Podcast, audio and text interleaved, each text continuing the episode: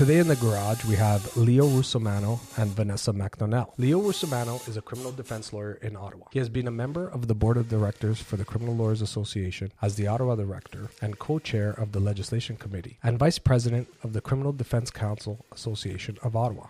He also teaches at the University of Ottawa, including first year criminal law and the law of homicide. Vanessa MacDonnell is an associate professor at the University of Ottawa Faculty of Law Common Law section and co director of the U Ottawa Public Law Center. She researches in the areas of Canadian constitutional law, constitutional theory, comparative constitutional law, and criminal law. In 2019, she was selected for membership in the Global Young Academy. Vanessa is a graduate of the University of Toronto Faculty of Law and Harvard Law School, where she received her LLM. She is currently pursuing doctoral studies at McGill University. Between 2007 and 2008, she served as law clerk to Justice Louis Charron at the Supreme Court of Canada. Vanessa teaches criminal law, evidence, constitutional law, comparative law, comparative constitutional law, administrative law, a seminar on the Supreme Court of Canada, and a graduate course on the impact of Canadian Charter of Rights and Freedoms on criminal law and procedure. Whether you're driving your Nissan Rogue, strumming your acoustic Fender,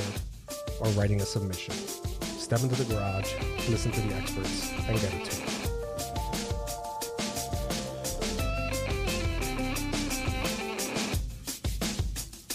Leo, Vanessa, I can't thank you enough for joining me in the garage today. Hey, Marco, what's up? Thanks for having us. Thanks, Marco. It's been uh, a long time coming. We've tried to organize this for since season two of the Law Garage, and we finally uh, were able to make it come to fruition. So thanks for being here. You guys are coming in via Zoom from Ottawa today. So if there's any um, delays or hiccups, just let me know, okay? Sounds good. So I want to get started with first of all, we'll start with you, Vanessa, because how did you end up developing an interest in criminal law through your academics? So how did I end up in the garage, basically? exactly. Exactly. um, yeah. So, well, I have to say, so, so both Leo and I have known Marco uh, for about 20 years. We met in first year law at U Ottawa. Um, and certainly at that time, I don't think I ever thought that I would be interested in in criminal law. Um, but uh, I kind of, you know, I I went through law school. I ended up uh, articling at a Bay Street firm, and then ended up in Ottawa doing my clerkship. And uh, because I was clerking for Justice Charron, I ended up working on a lot of criminal cases. And uh, that period happened to coincide with uh, when I started dating Leo. and uh, I think that I just, uh, you know, Leo was practicing criminal law at the time. I was working on criminal cases and it sort of felt like a whole new world opened up to me. I realized I was I was really interested in in criminal issues.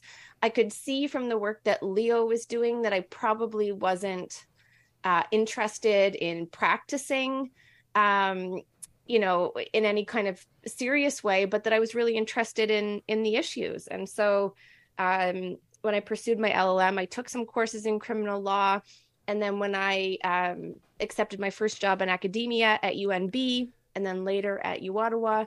Uh, I was teaching criminal law and evidence, and and I've been you know researching those issues ever since. So, um, in some ways, I think it was a I was a late bloomer when it came to figuring out that I was interested in criminal law um, and evidence issues. But um, yeah, it's it's just such an incredibly you know interesting and an important area of the law. And I mean, I see it from the the academic perspective. You guys see it from uh, from the practical perspective. I think there's really value to both, and and you know maybe we'll we'll talk a little bit about that today. I hope so. I hope we get into that. Leo, tell us. Uh, I know a little bit about your trajectory because pretty much the same trajectory as mine. But uh, if you want to want to share it a little bit with our audience. Yeah, you and I and a few others were, I guess, um, some of the people most interested in criminal law at U of O in those early days. But um, you guys started started in the basement. We did, yeah. And now you're in the garage. so, We're working our way up from the cantina. so, um, well, I mean, I had a pretty, you know, I think uh, common experience as many do in undergrad. I was in poli sci and economics at McMaster. I was really into international relations and I wanted to pursue graduate studies in um, international politics. I thought I wanted to work for foreign affairs. I was really into um, international human rights and Carleton University has a very well uh, regarded international politics master's uh, program uh, called the Norm Paterson School of International Affairs. So I was gearing up to apply for that. And uh, my father, um, sort of a traditional uh, person who applied a lot of pressure in my life to do well in academics and whatnot, my dad was like, you know, there's a combined um, LLB MA uh, at U of O and Carleton. So you could do your master's in international politics and your law degree at the same time. So just study for the LSAT and take the LSAT and see how it goes. And that's what I did. I, I took the LSAT um, and uh, got into law school and I um, did this combined program thinking the entire time as I was gearing up to come to Ottawa, come, coming from the GTA, that it was just going to be like a law degree in my back pocket just in case and that i was really going to end up in you know foreign affairs canada or something. And then and then first year hit and uh, i had criminal law and constitutional law and i just felt like it was like a smack upside the head. Like i was just i was into nothing else after that point. I was like i want to be a criminal trial lawyer and i found um, i found an internship um, in uh, at Webber at what was then called Webber Schroeder uh, in my first year, and just never looked back from there. It's interesting that um, you know the the immigrant experience was similar for me with my father and my interest in political science.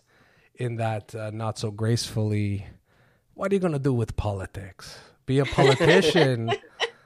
Yeah, and so you need a profession. You need a yeah. profession, right? And so you know, because I think our parents somehow looked at you know going to school as a means to a better career, as opposed to maybe what they had gone through. So for them to support us in academics was so that we could make a better living than they could make, and it wasn't just even though we had an interest. I had a huge interest in um, constitutional politics when I was an undergrad, and then it the seamless transition into criminal law is that the charter was my interest in undergrad, and obviously it's the yeah. biggest section of yeah.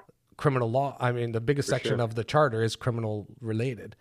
Yeah. And um, I don't know, Vanessa, what do you, you do you yeah. agree with that or? Well, I mean, I guess, you know, what I'd say is I often um, you know, we'll have students come to my office and say, I want to pursue a career in constitutional law. Um, you know, like what what's your advice on on how you do that? And um, you know, I think it's pretty clear that um, the lawyers who have the most experience litigating constitutional issues are criminal lawyers, right? It's just baked into um, the criminal trial process now and and and the pretrial process. So um yeah i think um in fact i think that's leo how you um how you sort of got into criminal law was be- as well because of your your interest in in constitutional law. For sure. Yeah. I mean we were in the same uh all three of us were in the same first year constitutional law class with professor Mendy, mendes. And uh the stuff on the charter uh, translated immediately to criminal law. And then when we were in our criminal law class, um, talking about the charter. It was that part of it that really, really, you know, uh, resonated with me, and it just became uh, like it's hard to even look back on that since it was like 20 years ago, but that in my head it was just like became very sequential like okay i, I want to be a criminal defense lawyer. There was really no other calculus. Like i didn't want to be a crown at the time because well i want to uphold rights. I don't want to like oppose the charter application. I want to bring the charter application right? So i want to challenge the legislation not try to uh, uphold it. So um you know that's how that's how it played out for me and and was the primary sort of vector for my uh, my interest in criminal law. How's that charter litigation going for you these days Leo? Well, I don't. You know, as we were, as we've been discussing this, I was kind of wondering whether it was fortuitously or just uh, not coincidental at all that I have a large part of my practice involves charter litigation, like a massive, massive part. And I think some of it was, in a way, uh, fortune on my part, in that I had a few early cases involving um, Ottawa police uh, physically assaulting inmates at the cell block that became very notorious here and i kind of made a bit of a name for myself early on with charter cases and it's just kind of snowballed over time and now you know 14 years later uh still a massive part of my practice. So it's definitely uh it's going well. I mean the the charter as you know um there's a, there's a lot of wins there's a lot of losses too you know whether it's at the at the right stage or at the 24-2 stage it's uh feels like a loss even if you've if you've won the first stage and lost the second stage so sometimes it feels like a loss even if you win at both stages because vanessa you agree with that you, you understand what Yeah, i'm getting well, at with that I mean, I, and I don't want to like. I'm not going to narrate, you know, Leo's Leo's career here, but as as probably the closest observer of Leo's career, um, I will say that I think early on, Leo, you figured out. Um, you know, we've talked a little bit about this because Leo and I have have done a couple of cases together, not many, but we have collaborated occasionally, and um, you know, I think one of the things Leo figured out early on is, um, of course, the arguments are important, but but you know what's also important is the evidentiary foundation um, for the the motion, and I think you figured out early on that you know through some of these early cases, like you know what are the materials you need to ask for, what sort of disclosure, specific disclosure might help support a, a case. And so I think, you know, early on you were asking for cell block video, for example, as a matter of routine in cases. You were asking for this stuff and you were getting it. the radio Um, communications yeah, too. radio communications, these kinds of things that I don't think are, you know, necessarily asked for routinely, but they're often pretty revealing, right? And sometimes, you know, depending on what they say,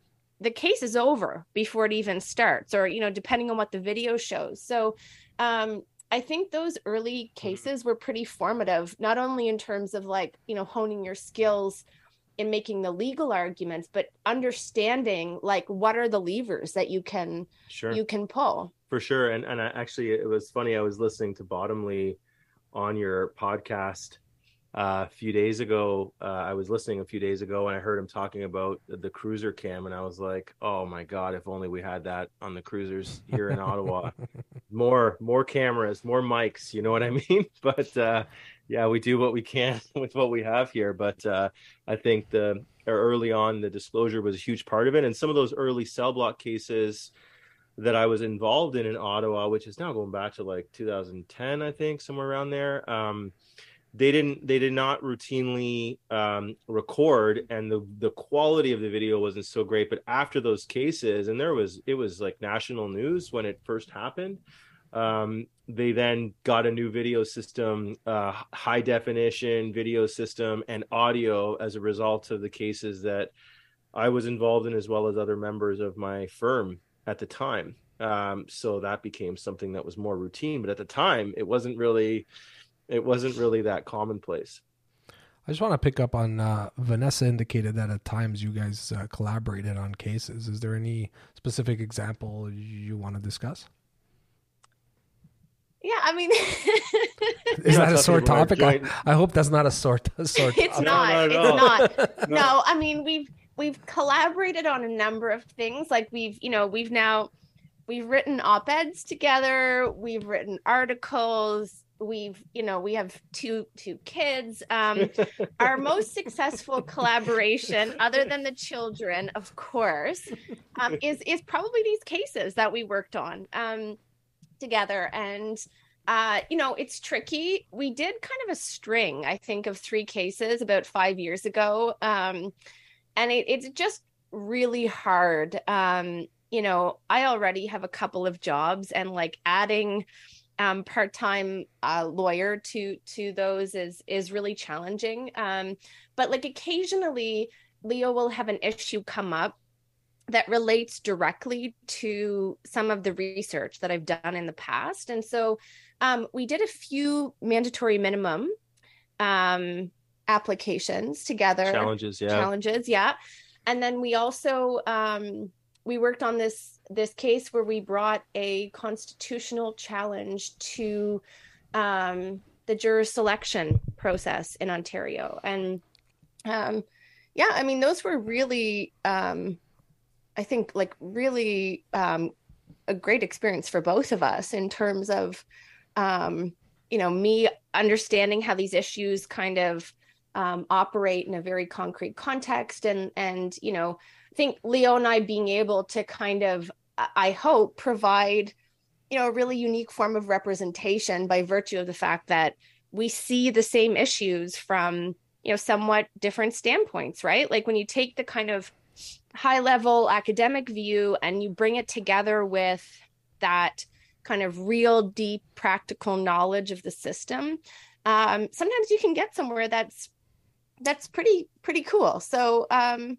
yeah, I don't know what you want to say about that, Leo. But... Well, that case, the case that we were involved in bringing that challenge for was a, uh, a first degree murder case, um, and we brought a challenge based on the uh, jury rules um, and how they were based at the time on municipal uh, assessment database. So, um, municipal property assessment database, um, and I think we were able to show, although at the end the the application itself was dismissed, uh, but we can deal with that later in terms of you know biggest disappointments. But um, the uh, the the I think the the data that we were able to find, which was data that was obtained um, in a research project by a, a, judge of the Superior Court at the time, who looked at data in Ottawa from jury selection. Uh, and found that in the neighborhoods in which you have the highest rates of home ownership, uh, and the higher income. And then there's obviously a sort of cascading effect in terms of um, racial disparities, uh, socioeconomic disparities. So you had the high income, high home ownership neighborhoods in which jurors were overwhelmingly drawn from those neighborhoods, and much less so from those neighborhoods that had lower income housing, uh, more uh, racial, um, more um, I, I, guess racial diversity and uh, lower uh, average income. And so we we mounted a challenge on that basis and um, ultimately um, i think we were able to establish a strong evidentiary foundation for it but the application was dismissed and our client ended up resolving for uh, a manslaughter. And so our hope at the time uh, was that we would be able to continue litigating that issue um, but because of the resolution in place uh, and the other two accused who were differently situated vis-a-vis the evidence ended up going to trial and they were both acquitted um, by a jury uh, ironically. Um, so um, there was no real avenue for appeal there. Um, but it was something that you know, we got to call expert evidence. We got to, you know, subpoena some high level functionaries within the sort of uh, ministry apparatus in terms of devising the uh, the jury roll.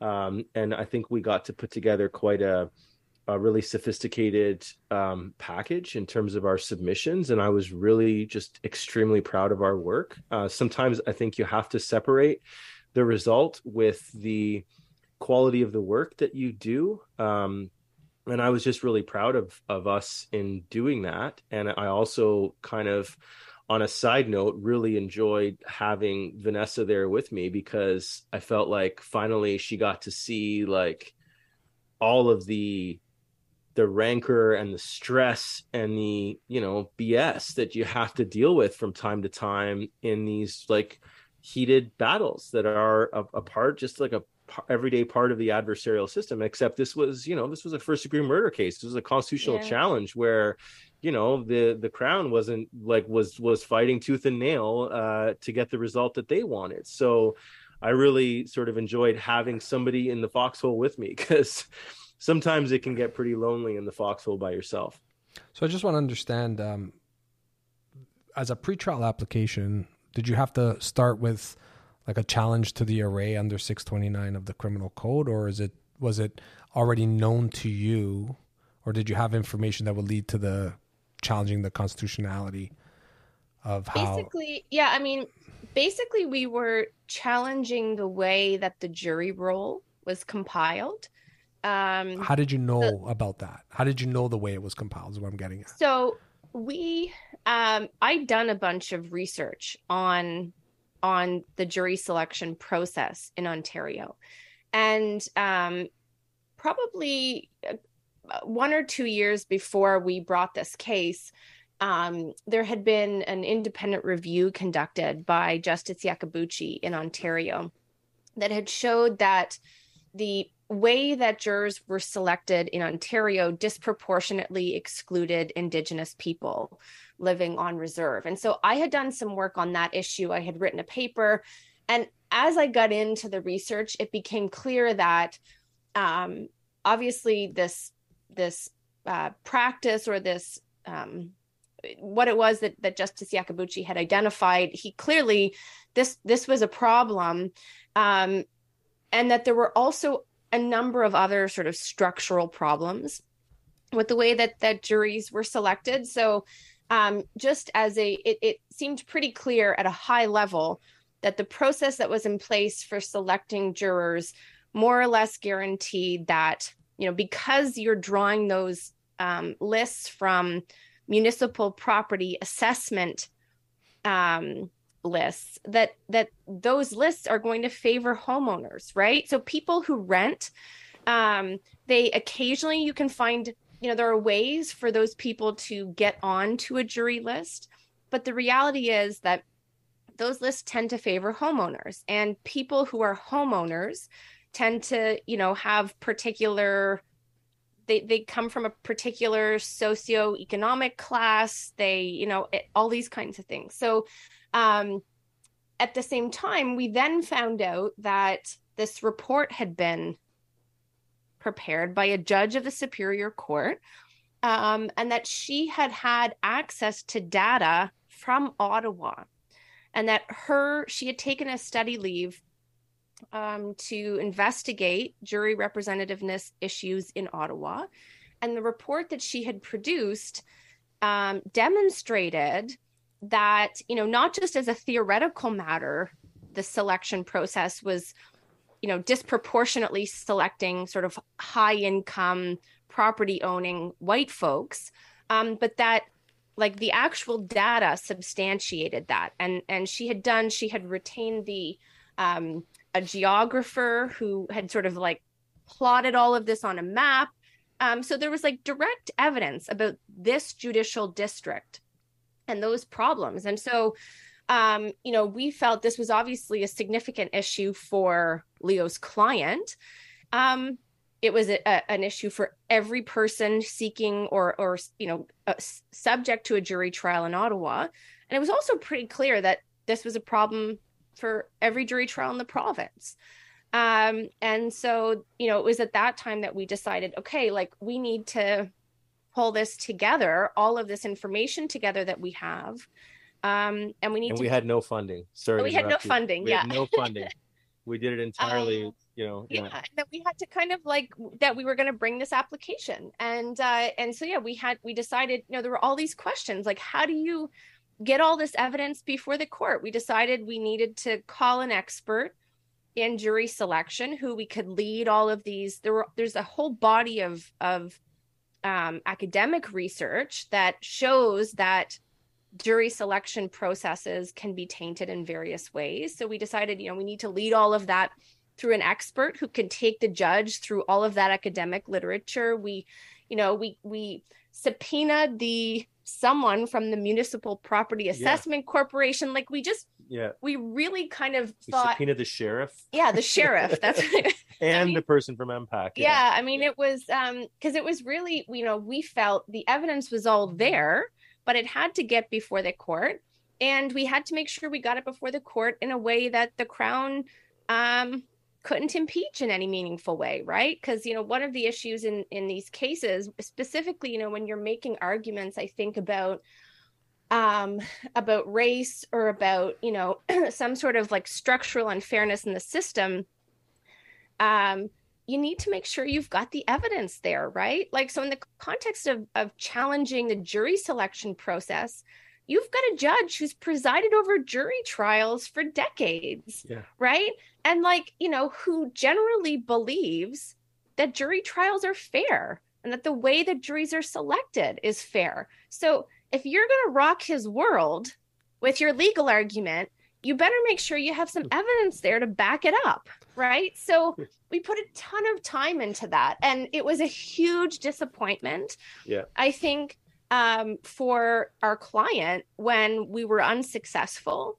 Um, I will say they did change the the system by which juries are selected in the province. You know, they they moved like the In the way we were saying it should be changed to yeah, the, the province moved to a process that you know now they they select juries using health card information instead of property assessment information. That's obviously like way more comprehensive. Um, but there was an article in the national post in the last week that there's like you know another huge problem with um, how juries are selected. They've accidentally left off like a whole group of people and, and defense lawyers and, and I guess lawyers throughout the province have just been notified of this. We got that Um, on uh actually we got that on July Yeah. July 5th, 2020, Okay. which is interesting because uh, as you as you're talking about this, um you know, I didn't know section 629 just off the top of my head as much as it may have sounded. it's because I It's recently very impressive. I recently I recently um, looked into this specific issue pursuant to that um, issue that arose from the sheriff uh, from the letter that we have that they just effectively miscalculated the it sounds like they miscalculated the dates from Years, which yeah. to start uh, subpoenaing jurors and so they missed an entire section of, of Yes. jurors who were 18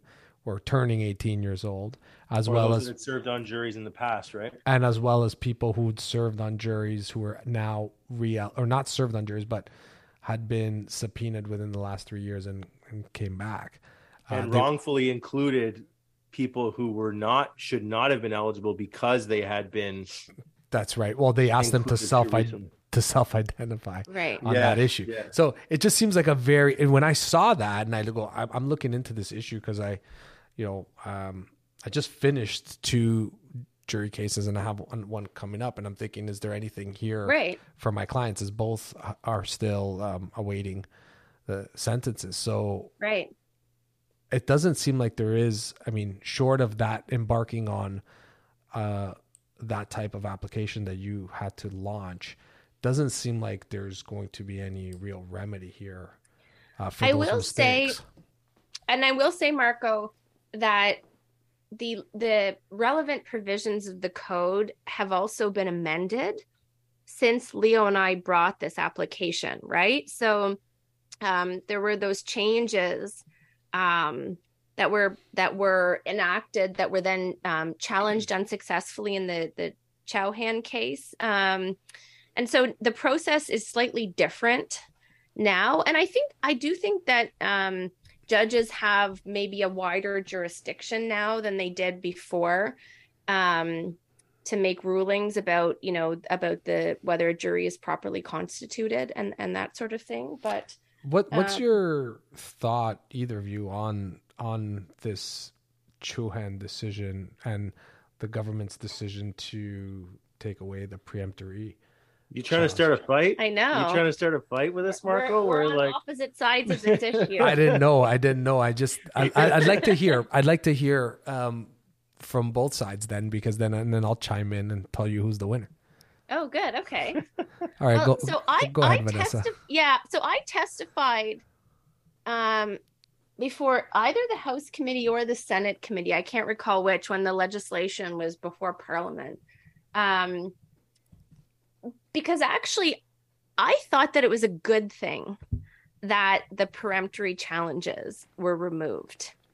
Um, and and I can see from Marco's face and the fact that he just picked up his drink that he's preparing his rebuttal. I think I'm the loser here. Um, but you know, I think there is all sorts of evidence. I think this is like the theme of our conversation.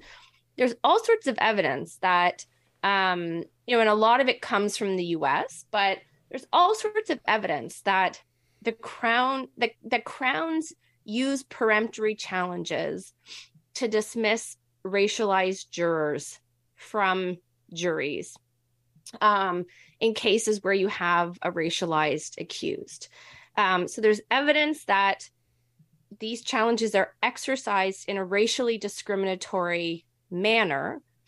Um, and like there's basically, you know, in Canada, there's there's there's basically no redress for that, right? Because you don't have to provide a reason uh, why you're dismissing a, a, a, juror. And so my view was, um, on the whole, those challenges don't benefit uh, racialized accused. They are they they're basically you know used as weapons against them.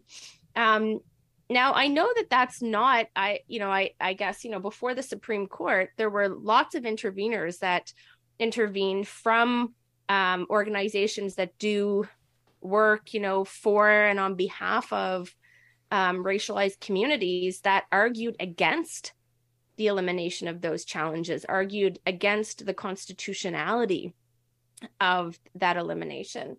Um, you know, I thought as a policy matter, it was a good policy decision. And I certainly thought it was constitutional, um, which is what the Supreme Court concluded. Um, I think, you know, there there's perhaps in light of those, you know, the those interventions, there's a wider scope for discussing whether that's a good you know, I think there's a real question about whether this is a good policy decision.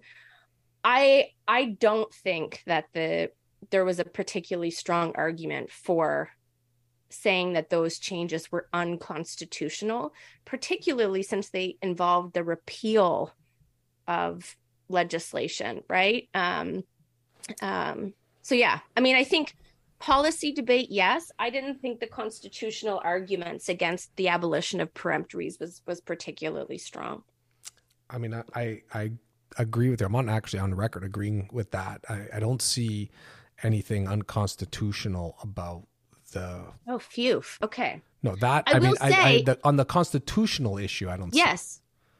And i think you know here's the thing that makes this hard you know um, to the extent that it's hard. I think the idea is, you know, there are equality interests on both sides, right? Mm-hmm. So the question is in a context where these peremptory challenges can be used in a racially discriminatory manner, but also accused persons feel that, you know, having access to them might somehow result in a fairer trial. You know, I think there, um, again, like there, it's not that there are just you know equality considerations on one side i think really on on both sides of the argument there are those those con, uh, considerations um can, can I just say sure. that I think Vanessa just made an excellent case for removing the crown's peremptory challenges. I was thinking the same thing. Like I was like, why didn't the government just strike I'm the... all for that? I don't have a problem with that. I just want mine I find like an asymmetrical, an asymmetrical peremptory. Yeah, I could get behind that, Leo. I'll say this. Why I don't want to debate this. Suggest that earlier. I don't know. It's a little late in the day now. I um, I um, I think that there is a um, a certain um fairness to allowing the accused to play a role in determining the composition of his or her jury. And that is the historical reason um, why, for centuries, a person was entitled to use peremptories to determine the makeup of their own jury who would be deciding their fate. I also feel like it's a bit of a fiction that juries are drawn or that the jury roll is drawn from a like broad cross section of society anyone who practices in ottawa knows that you get civil servants and retired civil servants and then more civil servants and that part of the reason for that is a lot of jurors who are working in the private sector for example or don't work in government have to exclude by reason of economic hardship and so I think it's a bit of a. I think I think there's a certain unfairness there in terms of the composition of the jury already. So the last thing I would say is, I would like I one of the things I believe in like hardcore is the adversarial system. Like just let me if you're gonna get if you're gonna let the crown use their peremptories, I will use mine better. I will do more research into the background of the prospective jurors. I will search more. I will, you know, um, work harder. And that is one of my core beliefs about the system is that in order for it to work, I have to be well equipped and I have to outwork um, the other side. And so that is what's sort of my fallback in terms of using the peremptories. I uh, back when peremptories existed, I researched every single one of those. And when I showed up for jury selection, I had three different highlights, you know, for the ones I, I knew I didn't want, the ones I knew I wanted, and the ones that I was kind of wishy washy about. Okay, but so so are you are you saying though like that's a that's a policy? You're I think it's and it's a very good argument that, you know, there is something really important about the accused being part of the jury selection process. But I don't think you're not saying that that that's constitutionally required no, for for a fair I'm trial. I'm going to get into a like mudslinging match about the Constitution with you about this, but I think it's good policy and I think it's fair. I just think it's more fair than to have the accused have to take the first 12 people or 14 or whatever and call it a day. You, I think you've convinced me actually. Well, I, oh my goodness. you know, are we done first, here? First time well, no, Quick, I'll, I just let's wanna... end this. Let's end this before we.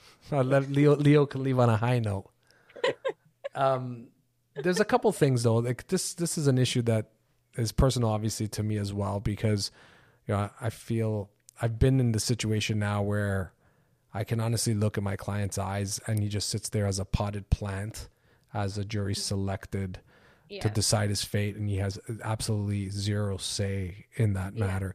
So it does hurt a little bit from that perspective, and I feel that a lot of and the debate around this policy had to do with race, but as Leo just oh, yeah. uh, uh, as Leo just indicated in his example, I mean, it's a fiction to think that, for instance, if if you have a hundred people in your pool and it was divided equally by race, then the preemptory challenge wouldn't matter. That's not because yeah. because you only get yeah. 12, right? So you can't you can't challenge everybody. The reason why it has a, has any weight at all is because you know, if you have 12 people of the same ethnic background of your client coming up, A, that's a shock. And yeah. if they come up so frequently that the crown would challenge them all on that basis, then they would be out of challenges. That never happens. They're so far and few between, I say, to make a representative jury that it's really just a fiction, number one. But then also, what it's done for us, and I've noticed having done now um, three post Chouhan jury selections and one pre Chouhan Superior Court, uh, Supreme Court, but post amendments jury selection is that the there's no power really to challenge those jurors who come with a list of excuses who the judge just yeah. knocks out one out of yeah. the next there's no power to challenge the banker who's going to come and sit on a bank robbery case there's no power to challenge you know somebody from the community or the neighborhood from where the offense took place there are some offense based questions that the judges have put in there if they offer that questionnaire. Right. Like some judges do a questionnaire to the panel that's mm-hmm. offense based, but that's the extent of it. Yeah. So it it focused a lot on this race issue, which is a main issue, but there's so many other reasons why the preemptory challenges were important to us. Yeah. And you know, I I got fleet feet um I got some kickback in the media by other counsel who say, well, they didn't say, well, you know, Shara can decide by looking at somebody for 30 seconds whether they're going to be a good juror. That's not the point. It's, I don't, it's not because I'm just judging them based on that, but, you know, you, yeah, it, it's fictional. It's a gut instinct. But you know, G. Arthur Martin put a lot of emphasis on it. He won 60 murder cases, like, and he put a lot of emphasis on his ability to select jurors that he thought would be good. And to the extent that we follow a lineage of, of practicing lawyers to that effect, I mean, it's something that was part of our thing to do. And I agree with Leo. It's something that goes towards our decision making and our defenses. It's we know what the case is going to entail. We know what the defenses are going to be like, and we know right. which people may or may not look at it differently. So it's not our jury anymore. It's not the client's jury anymore. It's the, it's the jury. No, it's frankly, right? it's honestly, it's frankly the judge's jury.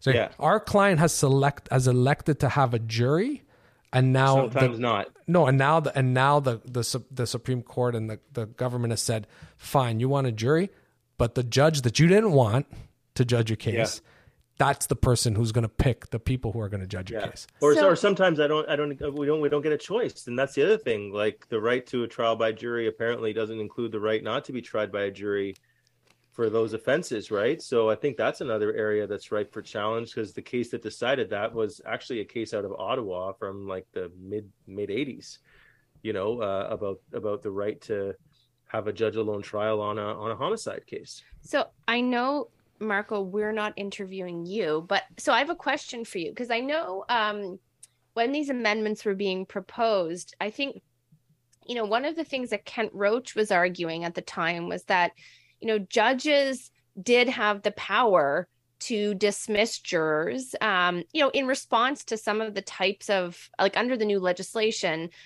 judges had the power to dismiss jurors who raise some of the types of concerns that you're identifying. So, like, do you think that you could plausibly, you know, go before a judge and say, I'm concerned, you know, even about the perception of, um, you know, a banker sitting on a bank robbery case, um, you know, I'm concerned. Like, do you think or that a juror, like a, you know, you find out that a juror in an assault police case where you've elected trial by jury, uh, which I guess happens more in Toronto than it does in Ottawa, but you elected jury on assault police and you find out one of your jurors, you do a social media search and find out that they've attended Blue Lives Matter, uh, you know, events and wear a blue bracelet and are constantly singing the praises of the police. So th- those are both. It's it's interesting because um, these these issues have arisen. I mean, the only argument that I advance is a challenge for cause under the criminal right. code.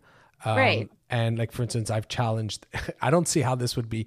I got laughed at, but I was successful. I got challenged. Um, somebody who worked for the ministry of the attorney of uh, the ministry of the attorney general. Right. And they said, well, on what basis? I was like, well, he works for the the people who are prosecuting my client. Right. And, you know, even the perception of that. And the judge said, wasn't that a little bit tenuous? And I said, well, maybe, but you know, they're just an admin staff. But I'm like, doesn't matter. And you know, he kind of agreed. And at the end of the day, there's a if there's pushback from the crown, the judge has to make that decision. I found that they're very reluctant to use the stand aside provisions. Just right. put them to the bottom of the list. Um, you have to make a strong, I think, objection uh, on the basis of of partiality as between right. the queen and the right. and, and um, the accused. And in some cases you can do that, but judges are very um, decisive as yeah. being a judge, and they'll say, "Well, you know, I, I think they'll be fine. I think they can." The the, the real Chouhan basically says, um, you know, the judge can vet them out and come bring them back in and say, well, does this, uh, are you right. going to be able to follow my instruction? And are you going to be able to put any prejudice aside and judge this case? Uh, you know, and of course they're going to say, yes, yes, your honor, right. because they're standing there frozen like deer in headlights. And of course they're going to say that. So it, it just, it, it's little solace to the accused in those circumstances. Yeah. Um, and that's what it is. Like, it's more, in my opinion, it's the symbolic idea that we could just say, no, we don't want this person just for without any explanation. That was taken away from us. Um, and if we accept Vanessa's argument, it was taken away from us because of the behavior of the crown, which is the you know, irony of it. Now, but now I'm, I'm, you know, I'm recalling like the Stanley case was the Stanley the case. Counsel. Yeah. So this is actually why this is a uh, this is an issue with Leo's suggestion of an asymmetric power was that in the in the Stanley case, it was, you know, the argument was that that, you know, defense counsel, because there it was like, you know, the white Yeah. r- farmer or rancher who was on trial, um, who killed an indigenous Mhm. person But isn't that the um, or was irony ac- of it all? or was accused of and Yes. and and the argument was that defense counsel was systematically um excluding indigenous jurors so i guess you know like it's in tricky that one case, that's what happened. right. And that that result ushered in that part of Bill C seventy five that did away with all this. So it's i think that but i mean obviously this is like also not a good outcome to Yeah. the extent that i mean well for multiple reasons but you know one of which is that i mean juries also are supposed to represent the conscience of the community right But wouldn't wouldn't that problem? I always think about this. Wouldn't the problem in Stanley case be avoided if the panel was more balanced with Indigenous people? Like, you can't challenge if if you the power to challenge them all. It was the Yeah. problem. It's like if you didn't have the power to challenge them all, then it wouldn't matter. But you know, I still think that you're not allowed to exercise a peremptory challenge in a racially discriminatory manner. And there was at least anecdotal evidence. I I believe that that Yes, was what had happened. that happened. was the evidence. So, And I, I- I do agree there though, but I feel as though that's more of a safety valve. It's like counsel do have an obligation not to exercise their peremptories in a discriminatory manner. I don't think you should rely on racial stereotypes or any inappropriate stereotypes in exercising your peremptory challenges. In this case, like I'm not asking to preserve a right to exercise peremptory challenges in a discriminatory manner. right. I want to exercise my peremptory cha- challenges, but not that way. But how do you structure a rule so as to as to prevent that? Well, I think Well- I think in part you rely on the honor system in a way, and and I guess that that obviously wasn't the case in terms of the Stanley trial, but, But, I, I mean, feel the- that a lot of lawyers are cognizant of the you know problems with racial stereotypes. But I mean and the whole but I mean the crown has those same obligations. They right, do. but doesn't it go back to the motion that you all brought in your case in the sense that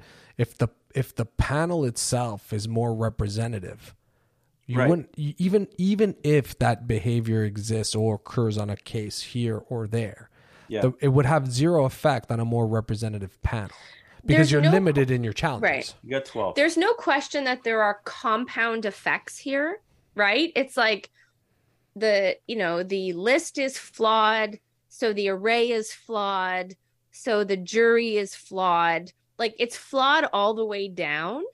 Um I still think it seems clear that without some kind of rule that takes that power away, there is a risk that this power will be exercised in a way that is that's racially discriminatory and you know lots of lawyers with lots of ethical obligations do that it was just a little hard to swallow, I guess, from a defense counsel's perspective when you've defended many, many Yeah. racialized Yeah. people charged with murder who don't even have a choice to not have a jury, no that's who are right tried by 12 I- white jurors. It is Exactly. just a really tough pill to swallow. well and i think know? that you know that was the argument that was made by several of the interveners so Yeah. Well, we've already convinced Vanessa, so we can move on to the next topic. I, I I feel like maybe I need back. to maybe I need to like sleep on it.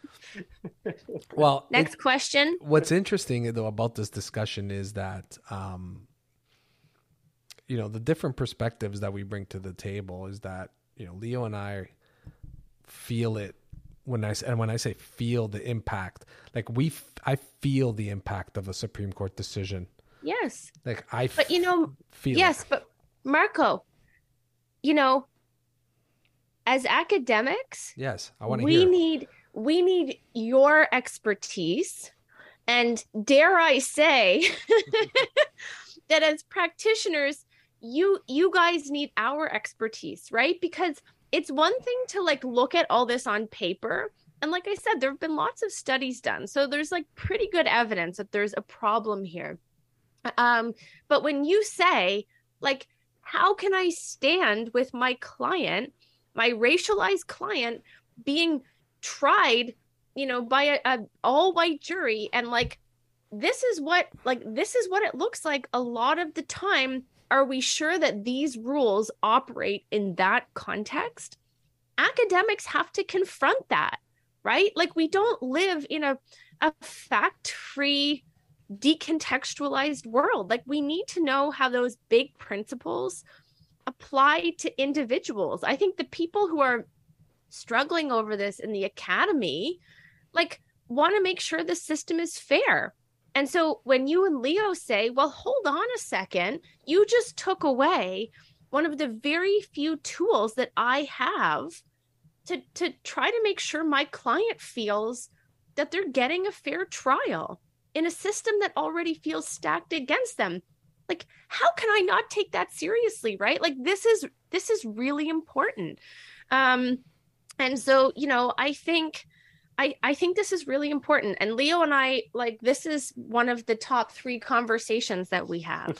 well, you know, it's, it's, it's it goes back, Vanessa, to what you said at the outset, which is, you know, it, you require evidence. And sometimes the evidence is just not there it's like no one is interviewing my, up all these accused and sit you know lining them right? up and telling yeah. them about their experiences and say look we have a hundred you know racialized accused telling them uh, and telling the the government of their experiences of feeling unjust uh, uh, the injustice of not being able to select their juries so we don't have that evidentiary basis but as a practitioners we we all we have is we feel the impact that it's had on our clients because right. we look at them, we have those conversations with them, and we see it in their eyes. But at the same time, they have bigger fish to fry than you know changing the scope of yes. the law in Canada. Yeah, most of the time. Well, so we have to focus on their imminent issues. True. Well, and that's what matters, right? Like, I mean, when I teach first year criminal law, I mean, this is the foundation for everything we talk about is you know, the rules, like, you know, what what you need to learn about the rules is how they affect the people who are subject to them, right? Who are on the sharp end of those rules. So it doesn't really matter if I can write a paper and think I can tie this all up, you know, theoretically and, you know, put a little bow on it. What matters is whether your client is going to get a fair trial in court, right? And like what their experience of that process is like. So, I mean, I think this is really important.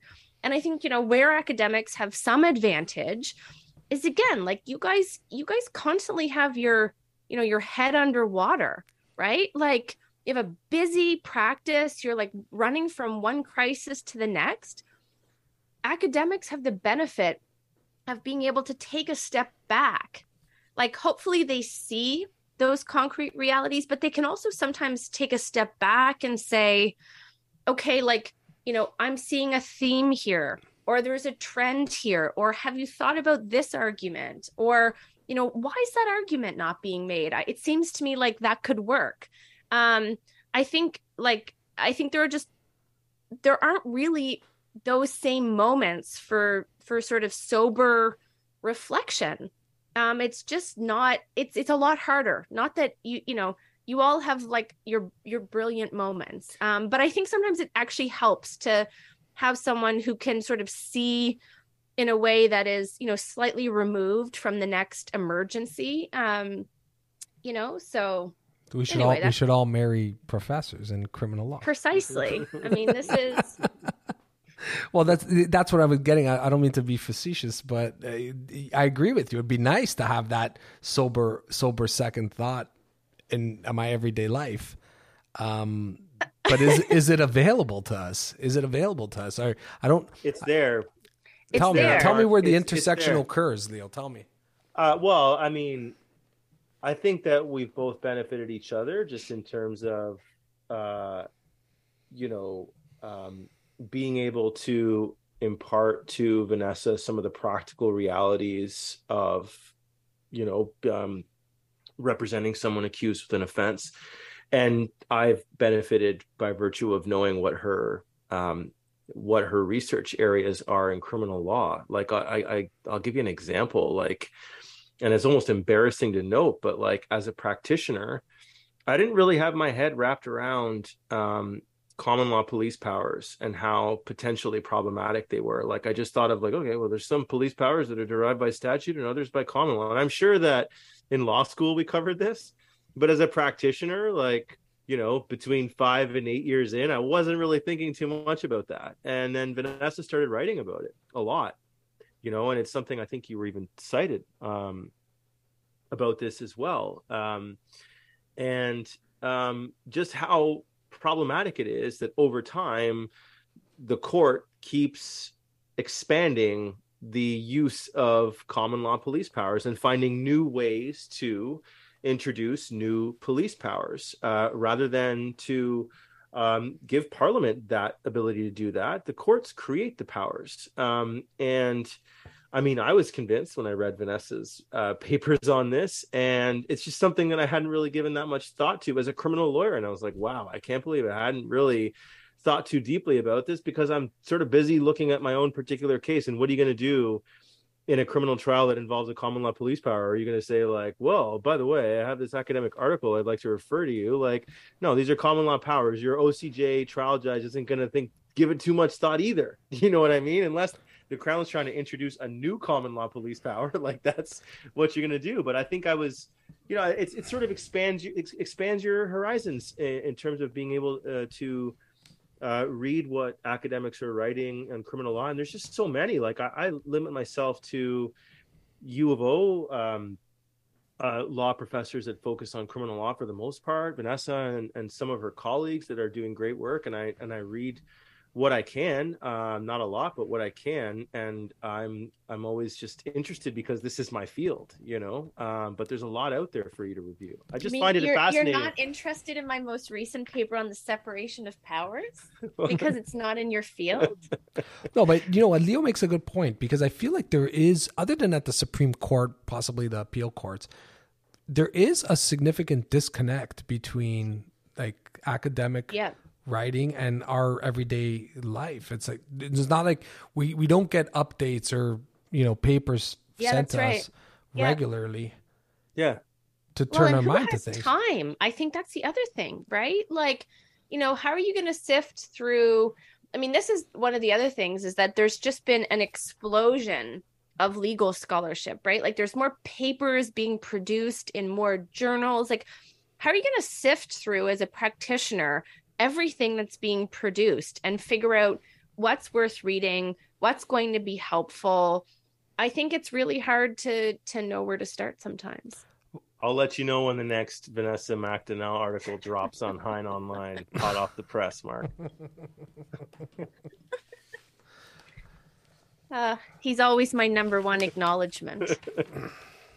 Actually, I got a question for by a judge down in Cornwall about this a few years ago. He's like, "What?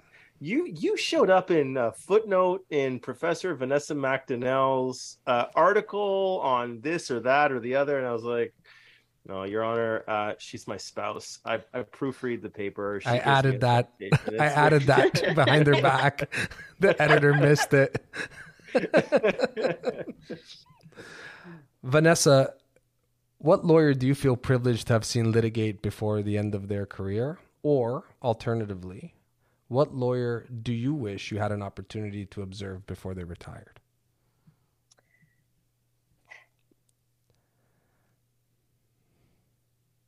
Maybe this is going to seem like the obvious answer. Um, but so the year that I was clerking at the Supreme Court, I had a lot of time to just watch lawyers, right? The clerks sit in the courtroom and watch the appeals. And um, Marie Henein, I think, was, you know, we saw a lot of lawyers come through the court um, over the course of a year. It was surprising. There were some big names who I will not name that were disappointing, I think, not what I was expecting. Um, but she definitely lived up to the hype. She just had this, you know, like calm, collected, persuasive way of of addressing the court. Um, I think she was, you know, she was a model of of advocacy then, and that would have been 2007. So I just want to follow up with a question to you because of your experience at the Supreme Court. I mean, obviously that's a that's a great answer in terms of somebody you had the opportunity to see. But of the judges that were there when you were there, mm. was there anybody in that bench that you would have said, "Oh, I would have really liked to see uh, how they litigated"? In terms of any of your experience with any of them, you know, like the truth is, like so many of them. Um, like at the time I was there, there were a lot of great legal minds. Um, Justice Charron, who I who I clerked with, um, Justice Binnie, Justice LeBel, Justice Fish, um, Chief Justice McLachlin Like I, I think you know it was a very strong bench, and uh, I mean Binnie always like the way he wrote. Um, he just had this way of um yeah, I think he was incredibly persuasive. And as a writer, as a judge, I think he probably would have been like incredibly persuasive um, as an advocate as well. But, you know, it's actually hard to choose. Like, there, at that moment, there were a lot of just terrific judges who undoubtedly would have also been terrific lawyers, whether or not you sort of agreed with them on the substance of their decisions at the court as advocates as like legal minds, I think many of them were really impressive. Leo, same question. What lawyer do you feel privileged to have seen litigate before the end of their career? Or alternatively, Justice Matt Webber. Oh, there you go. Okay, go ahead. Say that um, again because I might have cut you off. Sorry, yeah, Justice Matt Webber. He's um, I uh, I worked with him. I worked for him. I articled for him.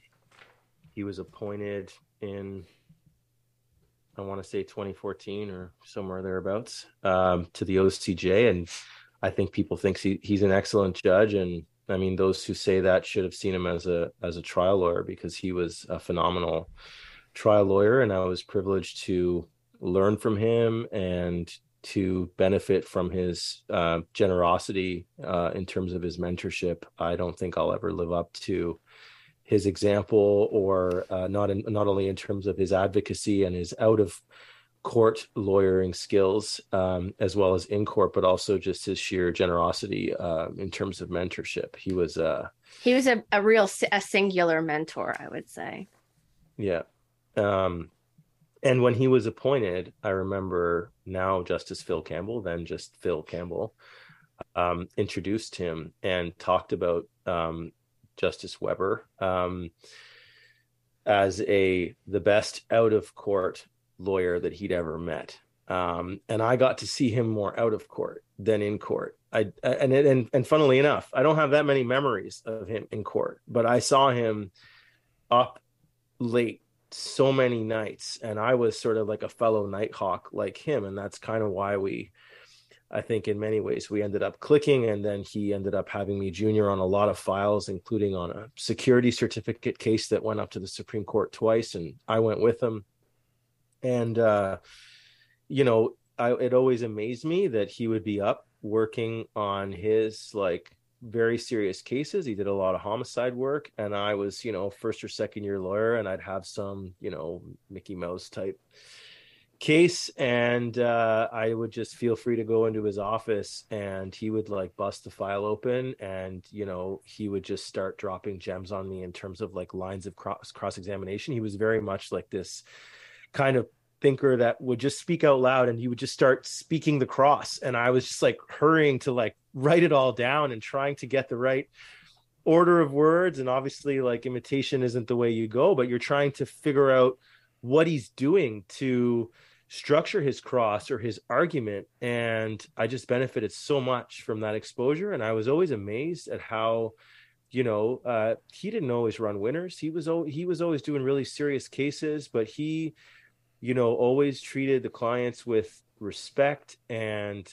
um, made sure that their dignity was upheld. And he was like just such a class act. Um, in court and with the client and he was always always the person in the courtroom that you were watching. He always commanded uh, the room. So uh, he's the best i've ever seen um, and probably ever will see.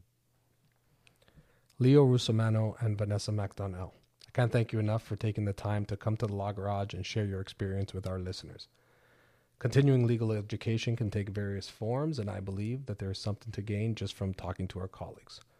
Before we leave, is there anything either of you would like to plug? I got a shaked head from Vanessa. Do we have a plug? Uh, I'd like to plug Vanessa's Public Law Center at the University of Ottawa. Sure. She co-chairs. I'd like to plug uh, Leo's um, forthcoming appearance at the open mic night on Main Street in Ottawa uh, at the Happy Goat. Do, I hope. Still working on a set list. I'm still working on a set list. All right. That's great, guys. Thanks for coming to the garage today. Thanks, Thanks, Marco.